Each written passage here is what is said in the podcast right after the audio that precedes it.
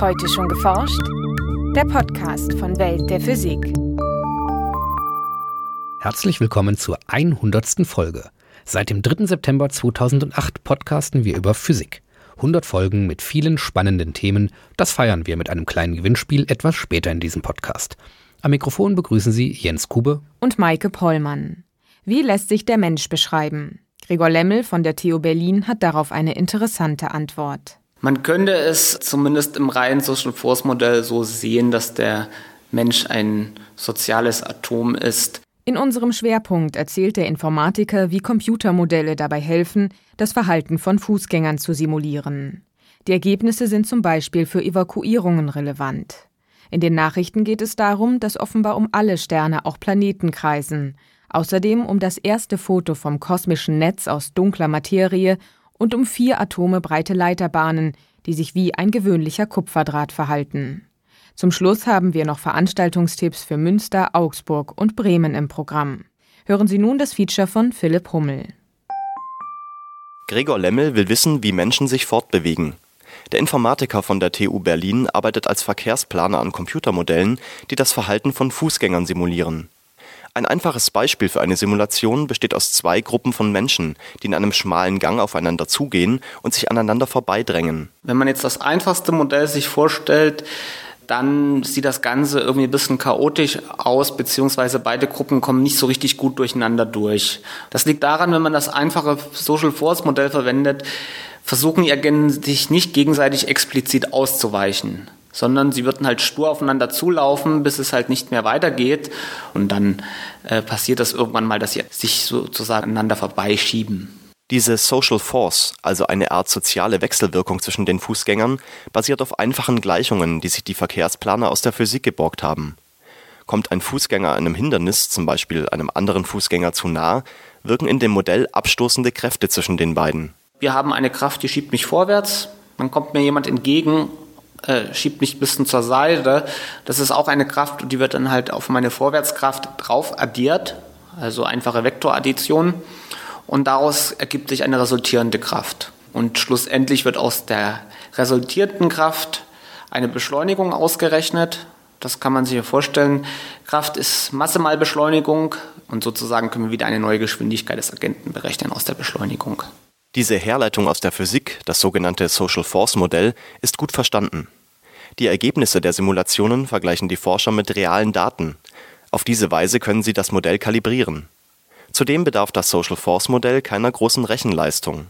Gregor Lemmel kann damit problemlos mehrere hundert Fußgänger gleichzeitig simulieren. Man könnte es zumindest im reinen Social Force Modell so sehen, dass der Mensch ein soziales Atom ist. Wobei man sagen muss, das zweite Modell, wo die Agenten schon explizit versuchen, Kollisionen zu auszuweichen, da ist schon ein bisschen mehr Intelligenz in den Agenten drin. In diesem erweiterten Modell berechnen die einzelnen Agenten, so nennen Verkehrsplaner ihre simulierten Fußgänger oder Fahrzeuge, im Voraus, wann und wo eine Kollision mit einem anderen Agenten droht. Diesen Punkt im Raum versucht der Agent dann auszuweichen. Und wenn man das tut, ergibt sich ein komplett anderes Muster. Äh, man sieht da, dass es zu einer sogenannten Spurbildung kommt. Man sieht, die beiden Gruppen von Agenten laufen aufeinander, aufeinander zu und dann bilden sich jeweilige Spuren, die so aneinander vorbeigehen. Und dadurch sieht das deutlich realistischer aus, was da rauskommt. Die Simulationen lassen sich aber nicht nur auf Gruppen von Fußgängern anwenden. Gregor Lemmel und seine Kollegen arbeiten im Moment an einem Modell zur Evakuierung des Hamburger Stadtteils Wilhelmsburg. Bei einer Sturmflut am 16. Februar 1962 kamen auf der Insel in der Elbe 172 Menschen ums Leben. Die Verkehrsplaner wollen den Einsatzleitern vor Ort ein Softwarepaket anbieten, mit dem sich im Vorfeld Evakuierungsszenarien entwickeln lassen. Im Ernstfall ließen sich mithilfe der Software auch die vermutlich besten Fluchtrouten aus aktuellen Daten ermitteln dann? Kann man schauen, sperre ich mal eine Straße, schau, was dann passiert, wie lange dauert die Evakuierung. Oder aber auch in konkreten Situationen, wenn das Modell mit aktuellen Bevölkerungsdaten zum Beispiel gefüttert wurde, schauen, was, wie lange es denn in etwa dauern könnte, das zu evakuieren. Und das dann als Entscheidungsunterstützung zu nehmen. Da muss ich jetzt auch konkret dazu sagen, dass wir äh, das es nicht so sein wird, dass das Modell entscheiden wird, wann wird evakuiert und wohin wird evakuiert, sondern es wird immer nur ein entscheidungsunterstützendes System sein. Eine besondere Herausforderung stellt die Simulation der verschiedenen Verkehrsinfrastrukturen dar. Fußgänger, Autos, Busse und Bahnen müssen in das Modell integriert werden. Hamburg-Wilhelmsburg hat um die 30.000 Einwohner. Wobei man jetzt noch sagen muss, Familien mit Autos, dann äh, müssen wir halt Autos rausbringen. Und äh, was halt in Hamburg-Wilhelmsburg passieren wird, es gibt S-Bahn-Stationen, zwei Stück. Äh, da wird es Sonderzüge geben. Es wird Busse geben. Also es gibt Evakuierungsbushaltestellen in dem Stadtteil. Dieses Busfahrunternehmen ist auch mit integriert in diese Vorbereitung. Das heißt, im Fall einer Sturmflut kommt dann der Anruf bei der Zentrale beim Busunternehmen und dann stellen die die Busse bereit und fahren die Leute raus. Zwar wäre es theoretisch möglich, alle Verkehrsteilnehmer mit einem Social Force Modell zu berechnen.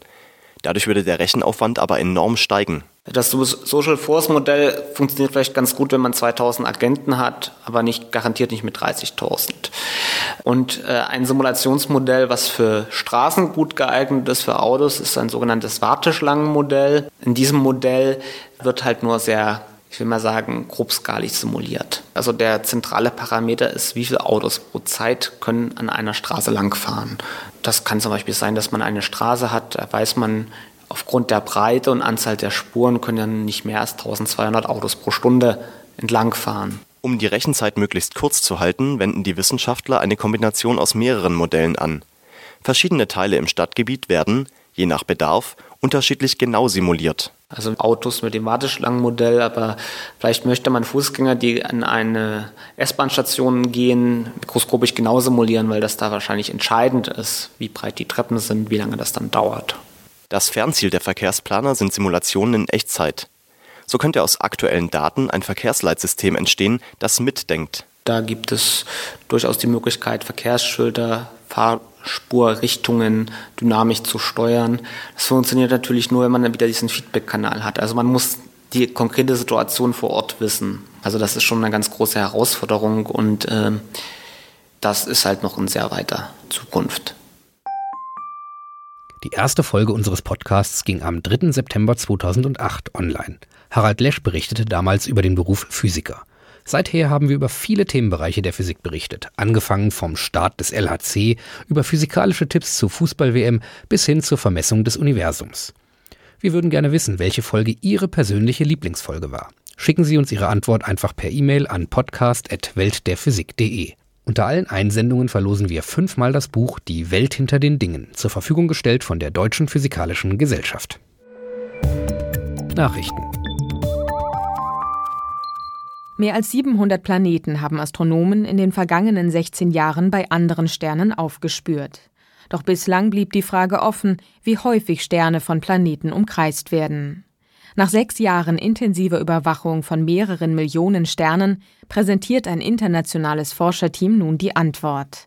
Im Mittel besitzt jeder Stern in der Milchstraße mindestens einen Planeten. Auch die Erde scheint alles andere als einzigartig in der Milchstraße zu sein. Stattdessen existieren vermutlich Milliarden von Planeten mit ähnlichen Massen. Über ihre Beobachtungen berichten die Wissenschaftler im Fachblatt Nature. Die neue Analyse basiert auf dem sogenannten Mikrogravitationslinseneffekt. Dabei registrieren die Forscher die Lichtablenkung im Schwerefeld von Sternen und Planeten. Diese führt dazu, dass die Helligkeit von im Hintergrund liegenden Sternen charakteristische Schwankungen zeigt. Diese Methode erlaubt den Nachweis von Planeten über einen weiten Bereich von Massen und Bahndurchmessern. Die statistische Analyse von mehreren Millionen Lichtkurven zeigt, dass 62 Prozent der Sterne eine Supererde mit der fünf- bis zehnfachen Masse der Erde und 52 Prozent der Sterne einen kühlen Neptunähnlichen Planeten mit der 10 bis 30-fachen Erdmasse besitzen. Jupiterähnliche Planeten kommen mit 17 Prozent deutlich seltener vor. Bei den bislang entdeckten Exoplaneten gibt es dagegen eher ein Übergewicht massereicher Riesenplaneten. Das liege an einem Auswahleffekt der bisher verwendeten Methoden, so die Forscher. Die dunkle Materie, der noch unbekannte Hauptbestandteil des Universums, bildet genau wie die sichtbare Materie ein kosmisches Netz aus Filamenten und Knoten. Das zeigt die Analyse von 10 Millionen verzerrten Galaxienbildern, die ein internationales Forscherteam am Montag auf der jährlichen Fachtagung der amerikanischen Astronomen im texanischen Austin vorgestellt hat. Computersimulationen der kosmischen Entwicklung hatten bereits eine solche Verteilung der dunklen Materie vermuten lassen. Fünf Jahre lang nahm eine Spezialkamera am Canada-France-Hawaii-Teleskop Galaxien in Entfernungen von bis zu sechs Milliarden Lichtjahren auf. Indem die dunkle Materie durch ihre Schwerkraft die Lichtstrahlen von fernen Galaxien verbiegt und so deren Aussehen verzerrt, verrät sie sich in den Daten. Anhand der verzerrten Galaxienbilder konnten die Forscher nun eine Karte der großräumigen Verteilung der dunklen Materie erstellen, die hundertmal größer ist als alle bisherigen Karten. Jetzt wollen die Wissenschaftler das Verfahren auf Daten des Very Large Telescopes VLT der europäischen Südsternwarte ESO anwenden und damit die Karte vom dunklen Materiennetz nochmal um das Zehnfache erweitern. Die Astrophysiker hoffen, auf diese Weise auch Informationen über die Natur der dunklen Materie zu erhalten. Nur ein Atom dick und vier Atome breit. So winzig sind die elektrischen Leiterbahnen, die Forscher auf Silizium aufgetragen haben. Zur Überraschung der Wissenschaftler zeigen die Nanoleiter elektrische Eigenschaften wie gewöhnliche Kupferdrähte. Ihre Leitfähigkeit wird nicht, wie ursprünglich erwartet, durch Quanteneffekte behindert. Gute Aussichten also für die Elektronikindustrie, eine Grenze für die Verkleinerung elektronischer Schaltkreise bis hinab in die atomare Ebene ist nicht in Sicht. Mithilfe der Spitze eines Rastertunnelmikroskops hatten die Forscher eine Leiterbahn aus Phosphor Atom für Atom auf dem einkristallinen Silizium aufgetragen. Die so aufgebauten Nanodrähte haben einen erstaunlich niedrigen spezifischen elektrischen Widerstand, eine Stromtragfähigkeit wie Kupfer und folgen dem Ohmschen Gesetz. Das ist bemerkenswert, da bei der Verkleinerung elektronischer Schaltkreise bislang ein Ansteigen des spezifischen Widerstands der immer dünneren Leiterbahnen beobachtet worden ist. Und nun zu unseren Veranstaltungen. In Münster spricht Professor Mujib Latif vom Geomar Helmholtz Zentrum für Ozeanforschung in Kiel über die Vorhersagbarkeit von Wetter und Klima. Der Vortrag stellt neben den theoretischen Konzepten auch Projektionen für die zukünftige Klimaentwicklung dar am 19. Januar 2012 um 16.15 Uhr im Hörsaal HS2 im Gebäude IG1 des Fachbereichs Physik der Universität Münster. In Augsburg findet ein Universitätskolloquium mit dem Titel Quantentechnologien mit kalten Ionen, Quantencomputer und Quantenrepeater statt. Darin wird Professor Ferdinand Schmidt-Kahler von der Universität Mainz unter anderem darauf eingehen, wie man die Quanteneigenschaften von Atomen gezielt einsetzen kann, um neue Anwendungen zu ermöglichen. Am 23. Januar um 17.15 Uhr im Hörsaalzentrum Physik der Uni Augsburg. In Bremen hält Professor Franz Josef Radermacher den Vortrag Globaler Energiebedarf eine tickende Zeitbombe. Darin wird es um mögliche Folgen gehen, die das rasche Wachstum der Weltbevölkerung, das Aufholen der Schwellenländer und die absehbare Verknappung wichtiger Ressourcen mit sich bringen, von Verteilungskonflikten bis hin zu Kriegen. Am 24. Januar um 20 Uhr im Haus der Wissenschaft in Bremen. Der Eintritt kostet 4 Euro, ermäßigt 2,50 Euro. Das war's für heute. Bleiben Sie wissenschaftlich und laden Sie uns auch nächstes Mal wieder herunter. Welt der Physik wird Ihnen präsentiert vom Bundesministerium für Bildung und Forschung und der Deutschen Physikalischen Gesellschaft.